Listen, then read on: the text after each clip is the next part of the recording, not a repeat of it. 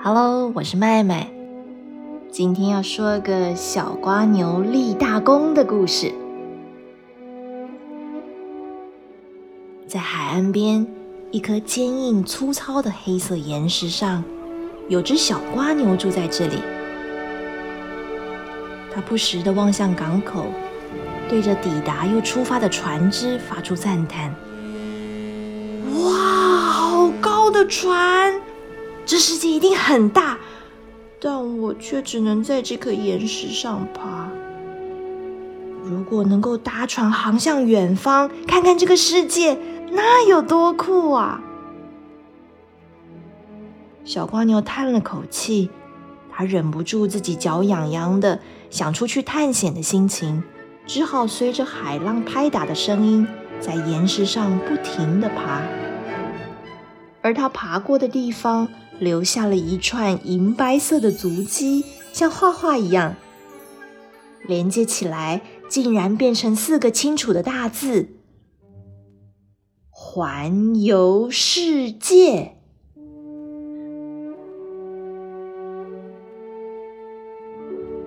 同样住在这颗岩石上，还有许多其他的瓜牛。这些邻居们不太懂小瓜牛为什么总想着往外跑。他们说：“你怎么一直爬个不停啊？能不能安静点，坐好？你是秋千吗？爬过来爬过去，我头都要晕了。”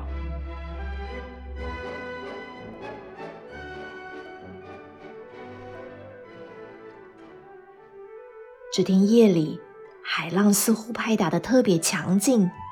天上没有云，满天的星星明亮的，就像六月的花朵，绽放了整片天空。而遨游世界各地海洋的大金鱼，就在这个时刻来到了小瓜牛居住的港口。它巨大的尾鳍缓慢却有力的摆动，在星光下闪耀着。它吟唱一首美妙的歌曲。关于宽广的海洋和浩瀚的星空，关于聪明的海豚和强壮的企鹅，关于玫瑰色的珊瑚和金黄色的海滩。他对瓜牛说：“来吧，和我一起旅行吧。”小瓜牛毫不犹豫，紧紧抓住大金鱼的尾巴。他们出发了。他们航行到了遥远未知的国度，经过冰山，和企鹅比赛游泳。他们绕过火山，与海龟同行。他们来到海底世界，看见五彩缤纷的鱼灵巧的在珊瑚之间穿梭，自在的就像鸟儿在天空飞翔一样。凶狠的鲨鱼看起来饿极了。小瓜牛不怕，依旧勇敢的紧紧抓住大金鱼的尾巴。小瓜牛觉得这个世界实在是太美了，但他忍不住叹了口气说：“这世界真大，但我好渺小。”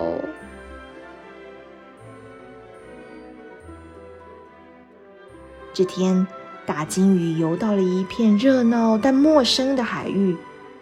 水上摩托车从四面八方呼啸而过，它们轰轰作响，速度又快得惊人。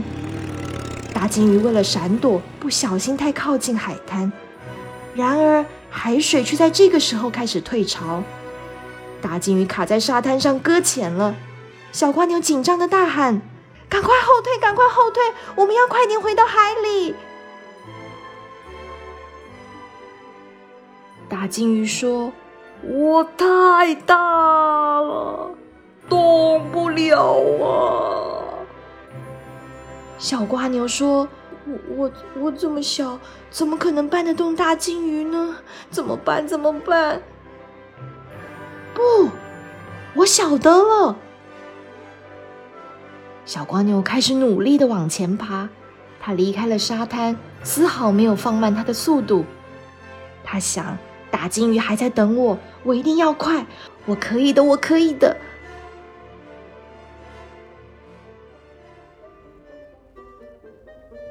附近一所学校钟声响起了，数学课即将开始。老师拿着粉笔敲着桌面，课本翻开到第十九页，坐好，不要驼背。忽然有个小朋友大喊：“你们看，黑板上有瓜牛！”哎，果然，一只小小的瓜牛在黑板上快速的爬行。它爬过的地方留下了一串银白色的足迹，连接起来变成四个清楚的大字：“救命金鱼！”所有的小朋友和老师都朝着海边奔跑，消防车也通通出动了。努力的为大金鱼挖走身旁的沙子，尽量让它的肚子能泡在水里。消防车不停的为它泼洒冷水，直到海水涨潮，金鱼终于可以动了。小瓜牛和大金鱼满心感激的回到大海里，整个小镇的人都高喊万岁！他们再度游到了小瓜牛曾经居住的港口。小瓜牛回到了那颗熟悉的黑色岩石上。瓜牛邻居们个个瞪大眼睛，津津有味的听着小瓜牛讲故事。他讲起宽广的海洋和浩瀚的星空，聪明的海豚和强壮的企鹅，玫瑰色的珊瑚和金黄色的海滩。还有还有，小瓜牛虽然小。却勇敢的救了大金鱼的神奇故事。现在，所有的瓜牛都忍不住的想加入探险。大金鱼开心的对瓜牛们说：“来吧，和我一起旅行吧。”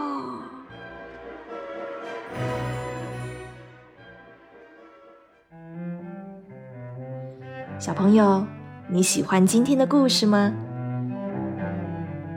瓜牛虽然身材小巧，却能帮助搁浅的大金鱼回到海里；而大金鱼虽然无法在陆地行走，却能帮助小瓜牛完成环游世界的梦想。你瞧，无论大的、小的，海洋的、陆地的，都有它厉害的地方。这个故事是改编自维京出版社的《小海螺和大金鱼》，作者是 Julia Donaldson。